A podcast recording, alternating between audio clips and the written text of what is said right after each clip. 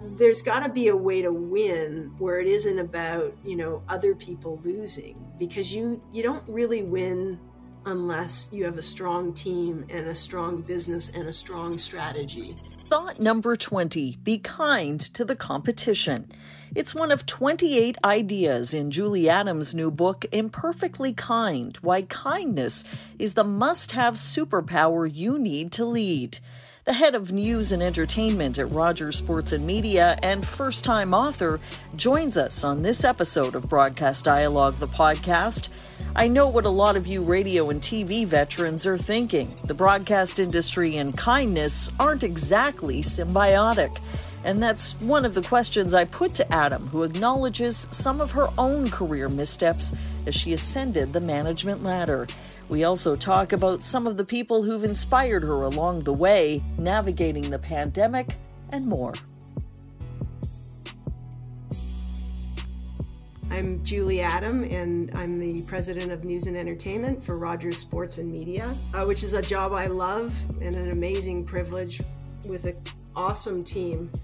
Uh, of over 1,400 people who are incredible. I, you know, started in the business in 1992 ish when I was at Ryerson taking media or radio and television, the course was called then, and started as a intern in the music department at Q107 for Joey Vendetta and had just an awesome time doing that. The team at Q was so great to me and uh, from there i mean i've done you know most jobs in radio. I was on the air for a bit. I went out to regina. I was in ottawa. I really loved music and and that was my purpose for getting into radio. And along the way what really dawned on me was that actually what i truly loved was people. And so from uh, regina to ottawa on the air i ended up working in toronto which is my hometown for Kiss FM, which was the new country radio station. Sharon Taylor hired me to, to come and, and they were launching um, the new country network on television, which I got to be a part of. And it was such a blast. Uh, I loved country music. And, you know, I think I had the world's greatest job when I was at KISS. I was the director of artist relations. And I was able to, you know, book these amazing artists to come in and play live and set up interviews. Trisha Yearwood came in and Garth Brooks came in and Dwight Yoakam came in and Shania Twain and on and on and on. Just these, you know, incredible people and incredible artists, the Dixie Chicks and the Mavericks. And uh, it was so wonderful. And we had so much fun doing that. Um, and I did that for a few years. And then Rogers bought 92.5 from Rawlco and uh, changed the format to top 40, which was the format I'd been working before country. And I had the opportunity to stay on with Rogers.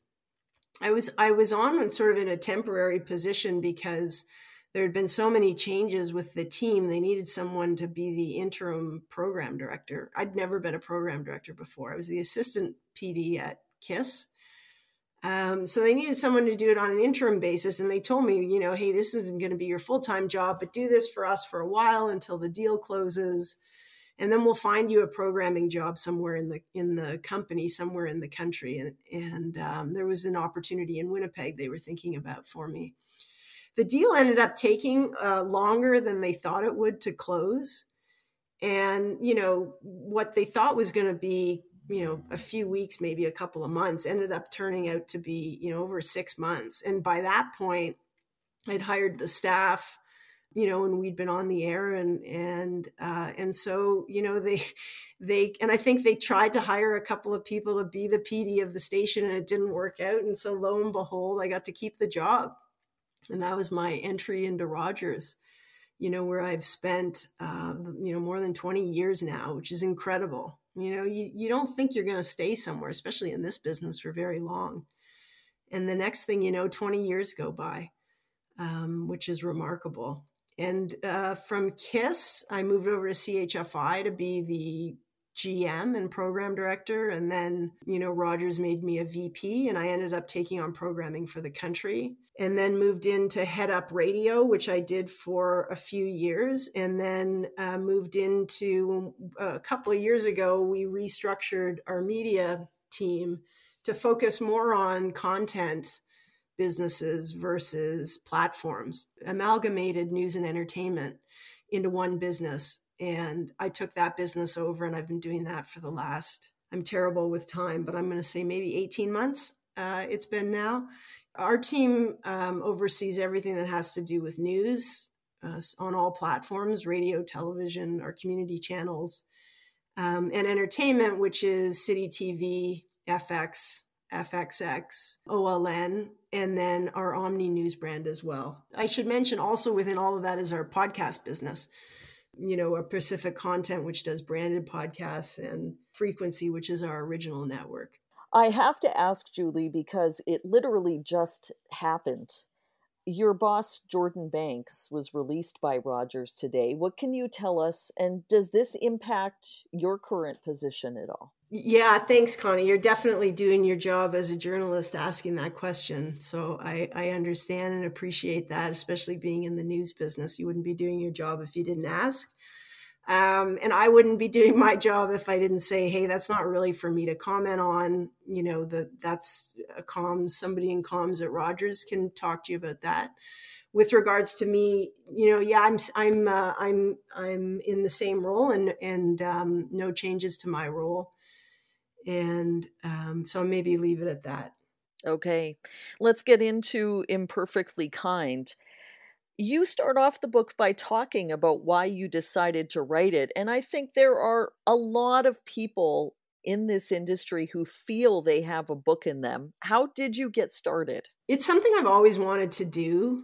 Um, you know, it's been, and, and I don't have a good reason for for why I I've always wanted to do it. I guess other than I I love to read and I love books and and I like to write, but I have a wild passion for for books and for reading and I always have since I was a young since I was a little kid. And so, you know, you just have you, you have these things. I think as people we have these things in our head, right? And so one of the things that's always been in my head was this urge and desire to write a book. And I tried a couple of times, you know, I sat down and I'd get going and, you know, I'd stop and I, I was always having this sort of inner fight, you know, this back and forth around, you know, I want to write a book. And then my inner voice would say, like, why, you know, who's going to read it? It's not going to be any good. You're not a writer. Why are you doing this? You know, we all have that jerk of an inner voice that cracks our confidence. And um, so I, I continued to battle with my inner voice. And then, you know, one day I was out on a dog walk. I remember this um, so clearly. And I had this conversation again. You know, oh, you should write a book. I'd really like to write a book. And, you know, my inner voice chirped in. And then I just sort of said back to myself, which I guess sounds a little odd, you know, who cares if no one reads it? Who cares if it isn't any good? That's not why you're writing it. This isn't about, you know, becoming a, a full time author or a bestseller um, this isn't about what anybody thinks. It's something that you want to do, and you should just give yourself permission to do it. And I went home, and it was like a, it was like a, someone had given me a magic wand, and I started writing a book that I called "This Book Will Fail." You know, which was really giving myself permission, like, yeah, this isn't going to be any good, and no one's going to read it, and and that's okay. It's going to fail, but you're you're not. That's failing would be not doing it that's sort of how the journey started. Now, I didn't actually end up going anywhere with that. I think I got busy again. And then when COVID hit, and you know, maybe we were 10 months into COVID and I was frustrated and and I don't do well around negativity. I'm I'm uh, I kind of turtle. You know, if there's too much negativity around me, I, I, I don't perform and and I I can't be around it. And so I wanted to do something that was ultra positive and I get this email in my inbox, like, again, another magic wand uh, from a business writer I really respect, Seth Godin, who had this program that was starting up. I think they were it was their second round called Writing in Community, and it was meant for people that really want to write a book. Um, and they want to publish. And it wasn't about teaching you how to write, it was just about giving you sort of the mechanisms to get it done. And so I joined the course and I committed to myself that I was going to write and release something, which is part of the course. Uh, you make this commitment to release and publish. And that was that. That's the kind of long winded answer to your question. You reference in the preface some of the leaders who inspired you along the way. Can you talk about some of those people who've influenced you over the course of your career? Sure. I've had the good fortune to work for, you know, for and with incredible people. And inspiration, you know, do, for me doesn't just come from the people who sign my paycheck. I mean, it, it can and it does, but it's also just from the people that I've gotten to know over the years. And, uh, you know, it certainly started. Um, I tell this story a lot, you know, when people ask me, you know, who was your first mentor? And, you know, it absolutely started with my dad, who, you know, both my parents really, but my dad had a pretty profound influence on me, you know, I would say both as a person and as a business person. This notion of being able to be a leader or be in charge um, or be responsible for something and not have to be a jerk about it. You know, if you're going to be a boss, you don't have to be a jerk and you don't have to yell at people and you don't have to get mad at people all the time. And, and in fact, I would say it's the opposite. I, I think you know people have put up with jerk like bosses because they have to but but they don't really inspire them and that there really is a difference between and that you know the bosses that i've worked for and the people eh, eh, that i'm surrounded by that i get the most inspiration from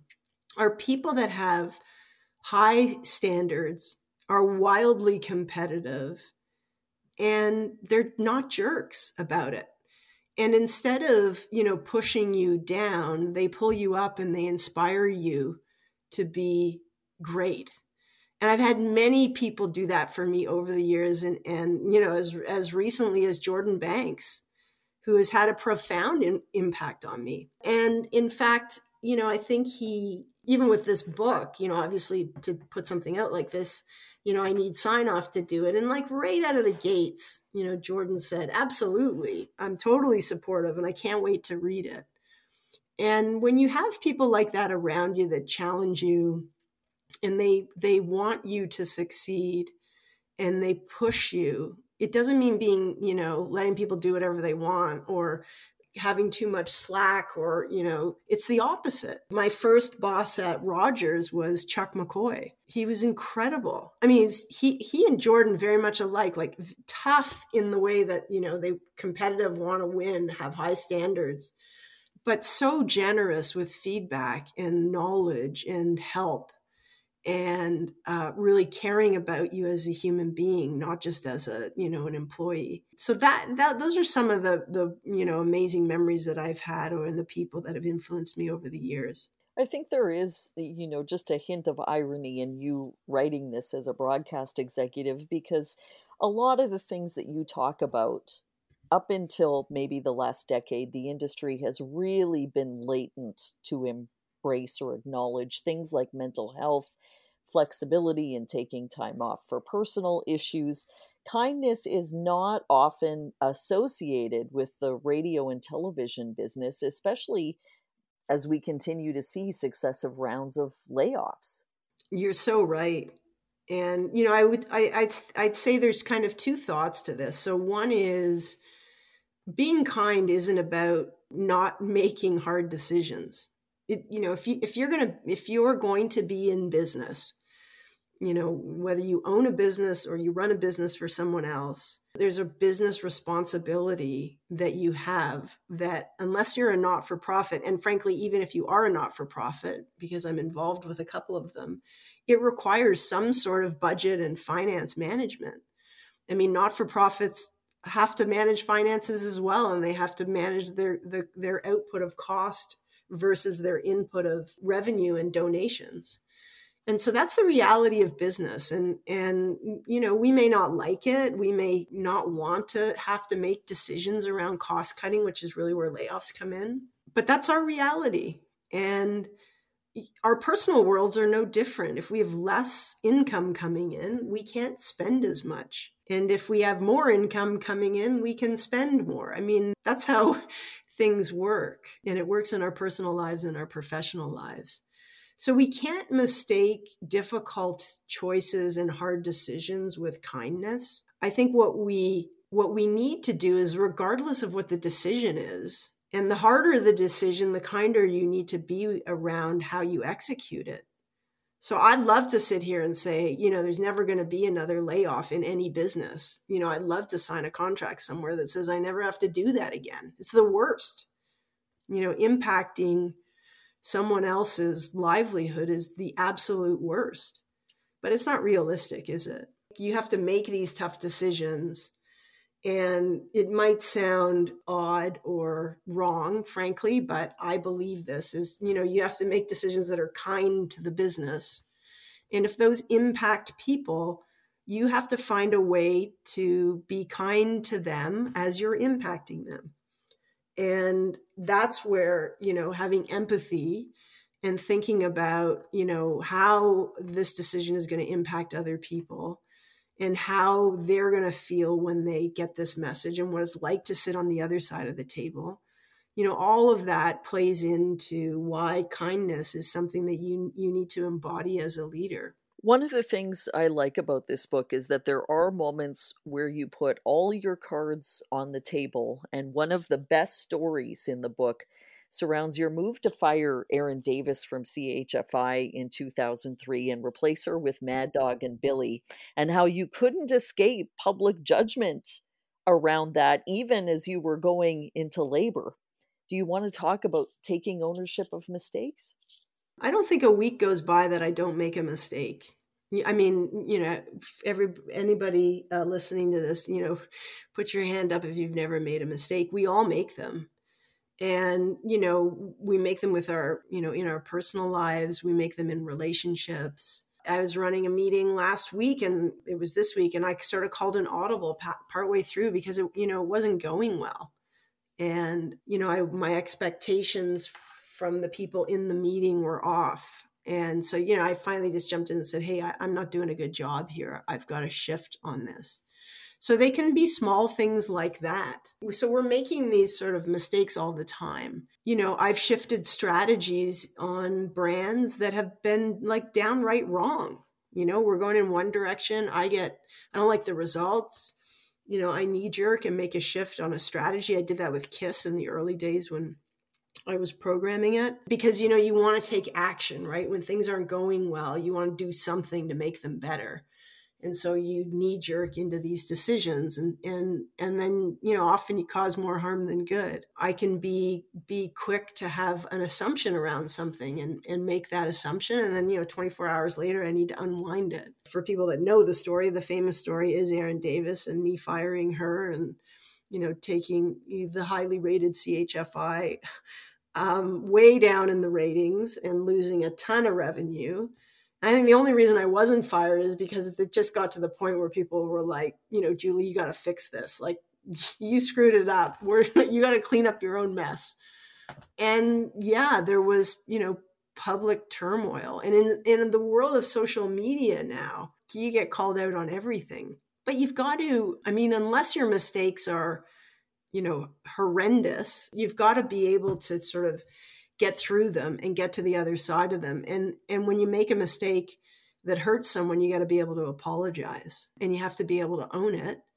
And then you get on with it and you have to be okay with it. Uh, there's the this expression around one-way door decisions and two-way door decisions and most decisions are, have two-way doors you make the decision you go through the door it's the wrong decision you can come out the another door and and and switch and i tell my kids this all the time you're going to make a bunch of wrong decisions and most of them are going to be two-way doors. You know the ones that are one-way doors try not to make those you know think hard about things that are one-way doors. But we got to be okay with it you know and we have to stop sort of apologizing for or or I shouldn't say apologizing because if you make a mistake and you hurt someone you should apologize. But we have to stop once we've done that we got to move on and stop beating ourselves up endlessly Right. And to that end, Erin Davis is thanked in the credits of the book. Yeah, Erin and I have an awesome relationship. You know, I tell you a few things. My changes at CHFI, you know, that we took a swing at something, you know, the and Erin and I, Erin would talk about this that, you know,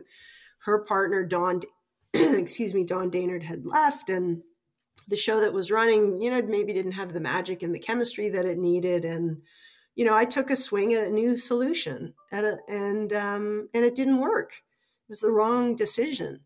But you know, Erin and I never had a bad you know we never said a bad word to each other like she, she, i mean even even in making that decision um, i recognized that erin was a total icon one of the things that you know i did pretty early in that was i apologized to her i mean we i think we ended up on a panel together or maybe at a cmw event together. And then you know i said hey would you like to you know would you have a coffee with me? And we had a coffee and i just said to her like i'm sorry. That was a that was a bad you know that was a bad business decision. You know we, we we're going backwards here and i'm really sorry and i didn't handle it well. And then you know she came back. I asked her if she would come back and she did you know she brought mike cooper with her and you know the station went back to its rightful spot at number one and they had a hell of a run together and we had a blast and they taught me so much you know Erin is the epitome of treating people well. You know, she was always nice, no matter who, you know, you and so recognizable. And no matter where you went, someone would recognize Erin and she would be, she would stop and she would be so nice to them. And it didn't matter what your business card said you know, I used to always say to her, like, you know, she was the perfect, she was perfect. She would come to me if she had a, you know, a concern or her and Mike, they, you know, they'd be in my office saying like, Hey, this isn't going well. You need to fix it. And they treated everyone with the ultimate respect. And yes, she helped me. So I should give her a thanks. She helped me with, you know, Erin wrote a book and, um, you know, I had a couple of questions about, a few questions about the process and, she and uh, Rob, her husband, uh, were quick to jump in and give me some answers that I needed. And yeah, we've stayed in touch and and uh, stayed very close over the years. One of the things you talk about in your chapter about more inclusive hiring practices is how leaders shouldn't see issues like the pay equity gap as someone else's problem. And so now that you're in the role that you're in, is that something you've been able to tackle? Because it was a very, very real issue for many, many years in the industry. Yeah, I think um, you know we there's a couple of things. First of all, am I perfect? No. You know, have I been able to tackle all of the things that we need to tackle? Absolutely not. I mean, we're nowhere near where we need to be as an industry around diversity. Nowhere near it we have so much work to do. Are we better? A hundred percent. But are we there? Not at all. And you know, I do I do put this on my team and my myself and my team that you know we're the ones with the power. And so it's up to the people with power, which, you know, in our industry are primarily white. It's up to us to fix this. You know, it's up to the people in power to give power you know it's not up to women who aren't in power to get more women in power because they you know that doesn't work. It's not so we you know we the people with power have to figure out a way to give power. And no like i'm i'm not there yet. Uh, am i proud of you know some of the things we've done? Yes but there's so much more work to do. We just have to keep at it. You know I, i'm grateful that the industry has changed. I mean, I don't think I think you know we uh, we had a track record in the early days of you know one not being particularly inclusive, not being diverse, and I think we did we were okay with sort of you know jerks kind of running rampant in the business. And I think we are a lot better now. You know, I think we we spend a lot more time thinking about our culture.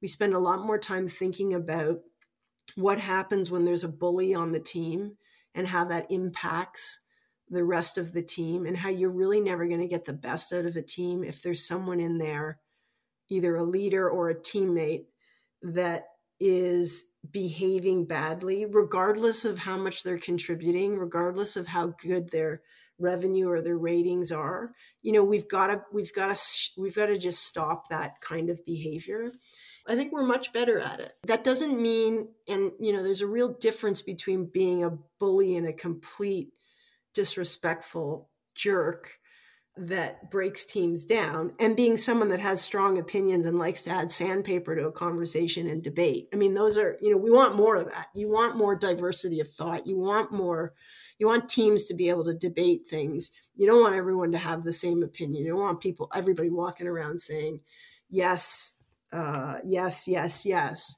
But there's a way to do it where, um, you know, you're not tearing the heart out of people. And particularly those that I think you know really prey on their power and they they use it and abuse it you were one of the few women executives in telecommunications in Canada. And last time I checked, that number was still well below 5%. Do you think some of the ideas that you put forward in the book, like being kind and tough, as you alluded to, are ideas that are more likely to come from a woman executive? I don't know. Yeah, I don't know. I mean, I think as we started this conversation and I talk about my dad, and then, you know, I referred to, you know, some of the incredible bosses that I've had. And primarily, you know, I've had, I don't know what percent my bosses have been, but the majority have been men. I've primarily worked for men, not not all. I've had some amazing women leaders that I've worked for, um, and incredible women leaders that I work with. And, you know, so many of the men on our team are kind and tough. So I, I, I actually think it's risky to, you know, make excuses that leaders, you know, are going to be defined by their gender. I think that's part of the problem. You know, I think what we want to do is be able to have sort of, you know, core values and excellent traits that we want our leaders to embody regardless of you know what their gender is or how they identify and people are everyone's different you know you that's the amazing thing about people and how i lead and how i how i want to be led is very different than others so uh, i'm of the mind that you know we can't put these things only on women you know, just as I think we would say it's ridiculous, and I'm going to exaggerate to make a point here to say that, you know, only men can be good at, you know, finances or engineering.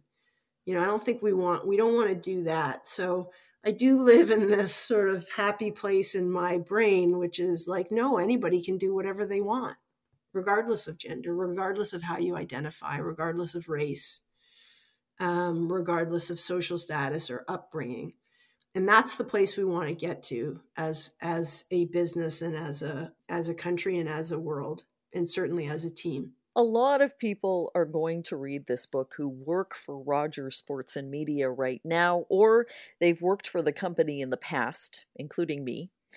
And they're going to say, well, what Julie's talking about here, embracing talent who challenge the status quo, encouraging employees to be themselves, creating an environment where employees feel they can ask for help. They're going to say, That wasn't my experience. And so the question I want to put to you is how many of your colleagues do you think are practicing what you talk about in Imperfectly Kind?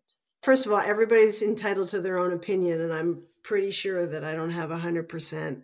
You know, there isn't 100% affinity for me, and I'm not perfect. And there's no question that, you know, I've booted the ball uh, on many occasions. And I'm sure that not every experience with me or with, you know, our company has been perfect because that's that's impossible. And that's kind of my point is we're not perfect. No one's perfect. And it's about sort of aiming for this North Star.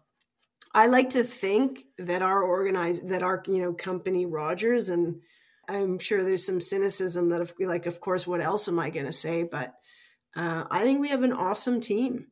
And are we perfect? No. Are we working really hard to make sure that we're eliminating you know any bad behavior and bad leaders? Absolutely. We have retooled our hiring practices. We are we have programs running to help coach leaders to embody all of these and more of our all of our values and to lead differently. You know our mantra is that every person deserves a leader you know that cares about them. And not just their performance because yes of course business is important but cares about them perfectly so, are we perfect? No. You know, if your experience was years ago and you didn't have a great experience, you know, anyone listening to this, I mean, that's fair and and likely undeniable, but the goal is to get better and continuously improve. And so I hope I hope most of the people now feel, you know, they have a have a manager that really cares about them. And if they don't, there's a route for them to sort of put their hand up and say, like, hey, this isn't working for me and can I get some extra help? Um, I hope. Are we there yet? No, we have to continue to build that trust. But I think we're going in the right direction. One of the things that resonated with me right away is thought number 16 be a time hero.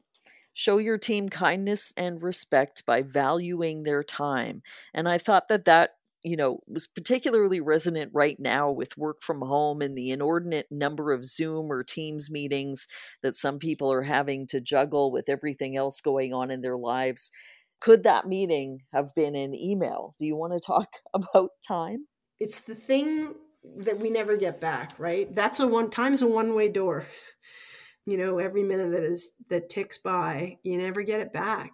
You know, life goes by so fast, and you know, I don't want to get too philosophical here. And I don't know, maybe I am feeling really philosophical. You know, maybe COVID, you know, sort of sharpie underlined this sort of sentiment that I have, and maybe it's because my boys are getting older.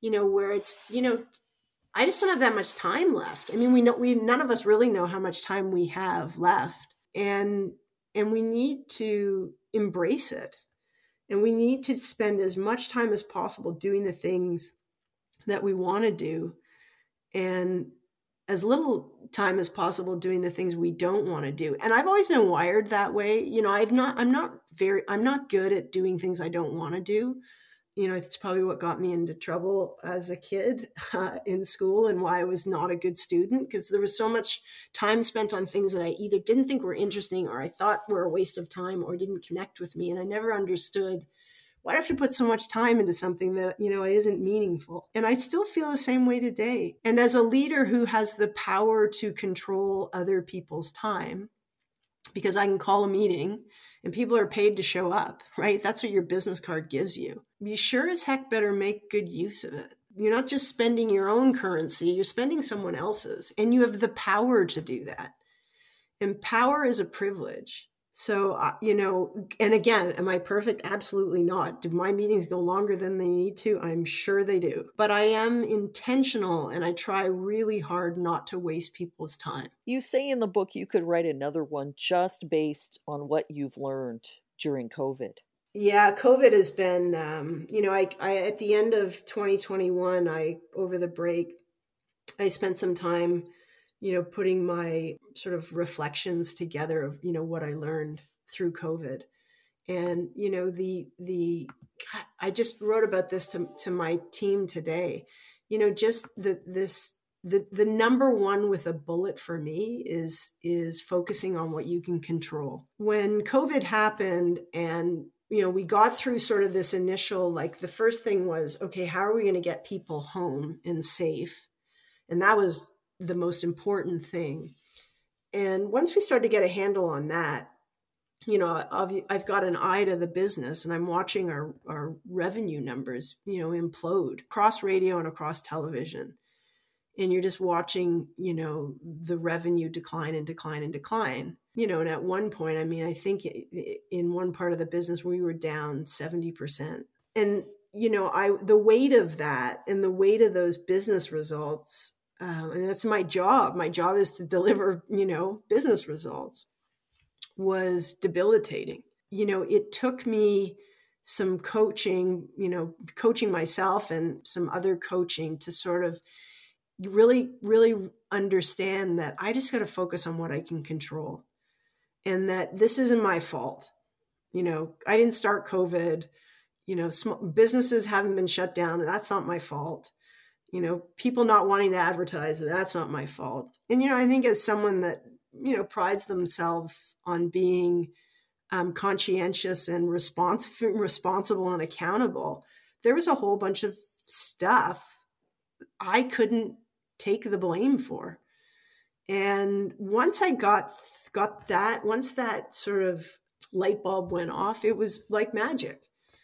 And I was able to really get into a groove and recognize that, okay, but there are some things in my control here that I can do. And so let me focus on those things. And that to me, you know, there's a whole book on that and all the other things around communication and and understanding that you know how people are experiencing you know lockdowns is wildly different some people were were thrilled to go and work from home and other people were you know downright depressed over it. You know some people had you know no time to themselves because they had family members and and particularly parents of young kids where they just couldn't get a minute when they you know everybody's in the house and there's no care no child care for their kids and they're trying to do their job.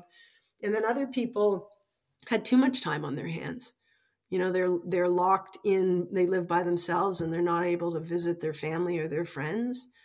And you know what are they thinking about? And so that uh, i mean in this you know covid i you know there's another chapter in getting through omicron and the impact that it's having on our you know on our workforce. And i could go on and on and on but there, there's no question that you know we've all been tested as you know leaders and humans and we've learned a lot and i'm really grateful i mean i wish this didn't had never happened but i have learned a lot and there's a lot of good that's come out of it for me um, as a leader and understanding you know what my role in the world is but yeah, it's been it's been tricky, that's for sure. Are there any thoughts from the book that you want to highlight? I thought "Be kind to the competition" was a great one. Yeah, that one was the hardest one for me to write because I think I believe it in principle, but I'm uh, I still struggle with how to execute on it. But it is this tr- just tr- I guess for me, it's just trying to flip things on their head so that um, you can bring a different perspective to it and you know this notion that if your if your if you win your competitor has to lose and if your competitor wins you have to lose. You know it's not a that's not a great mindset because it suggests that you know there's a fixed a fixed outcome that can't grow.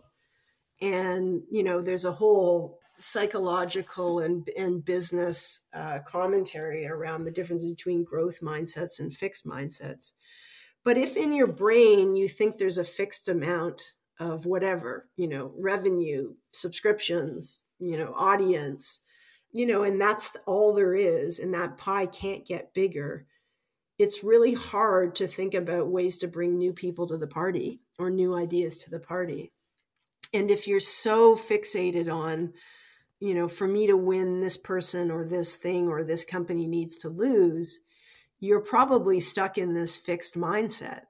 And that doesn't mean that you don't want to beat your competition because of course you do. I mean, we're in business and that's that's what our job is. And you know, when the Australian Open, you know, kicks into gear next week and you know, when sports teams play, I mean, they're there to beat the competition. But there's got to be a way to win where it isn't about, you know, other people losing because you you don't really win unless you have a strong team and a strong business and a strong strategy. And that's the way to winning and thinking about how you grow and get better at what you do versus just taking away, you know, from other people. I mean, it's kind of in a sports analogy, you know, you can't just play defense because no amount of defense and you know even if you keep your even if you keep your your competition to zero you got to score at least one point and so that's how i'm thinking about that and and thinking about growing our industry versus just competing over the the you know the pie that exists is there a single big takeaway that we haven't touched on yet from the book that you want to leave people with I, you know, first of all, I just say thank you for having me on and for your support. Um, I really appreciate it. It's very generous uh, of you and of Broadcast Dialogue. So, so I'd say that first. Thank you.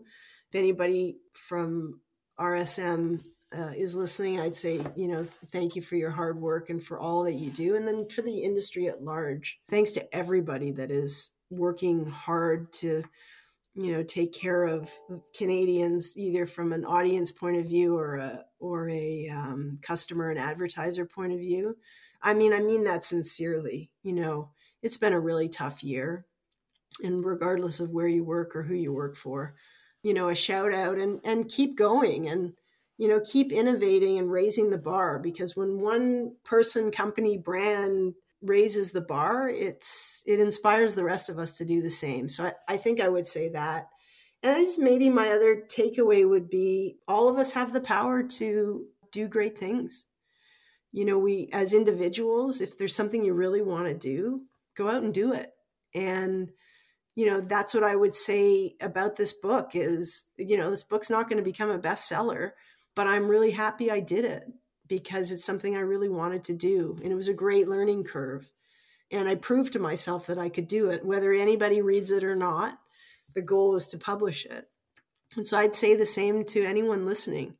If you've got something on your list that you want to do, figure out a way to get it done and don't put it off because time is a one way door and you're not going to get it back.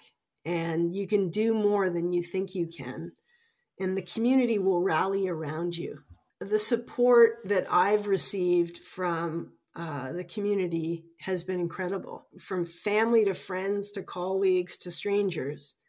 You know, people are there to, to support you and lift you up. So I guess I would just say that, you know, get out there and, and do what makes you happy and do what challenges you.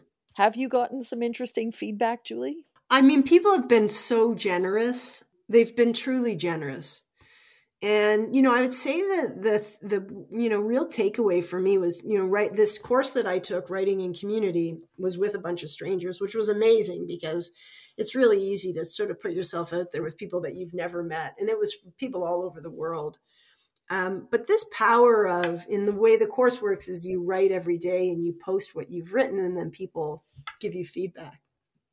And it was that feedback that got me going.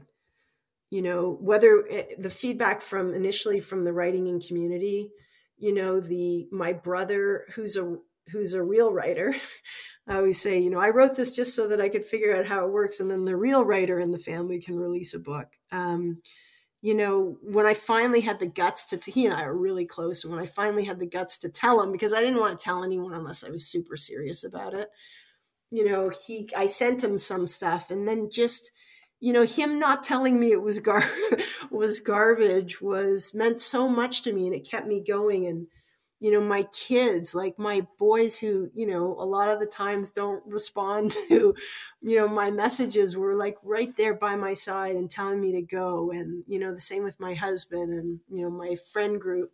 And it was just that you know just pure peer feedback and constructive feedback. People told me you know hey this doesn't look great. Why don't you try it this way?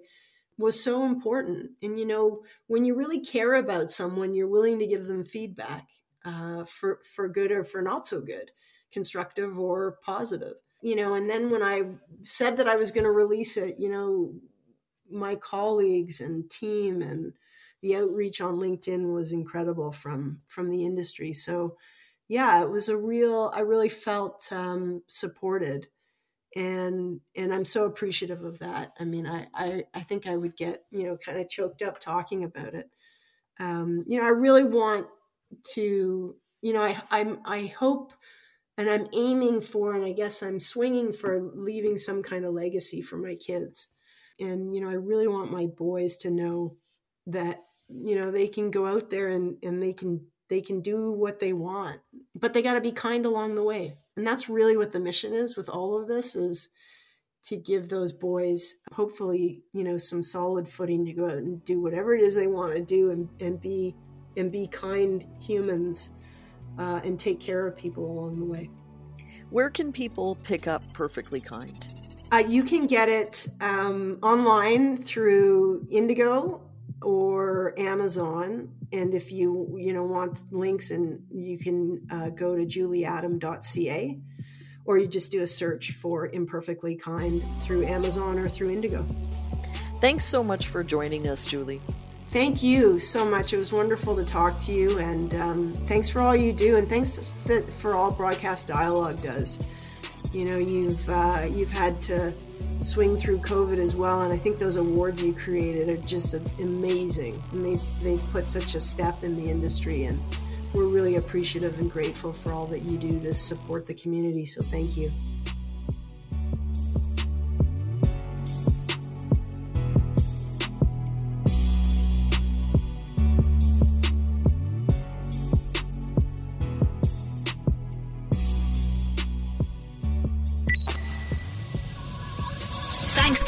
Broadcast Dialogue. For more information about the podcast or to receive exclusive access to our weekly briefing about the Canadian media industry, visit us at broadcastdialogue.com.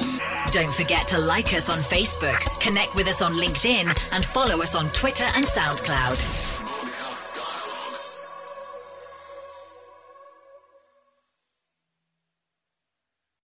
I'm Jeff Woods, and I'm shining a light on music and the rock stars who make it. He just was one of those people, he, he stood out. He was a magic guy. He really was a magic guy. All, we all have faults. He had the same amount of faults as we all have. This was before Led Zeppelin. Robert was full on. I mean, he was Led Zeppelin without the band behind him. He had the hair, the jeans, the whole thing, you know, and he was amazing. The Records and Rockstars podcast, heard around the world and yours to hear wherever you get podcasts. All the episodes from JeffWoodsRadio.com.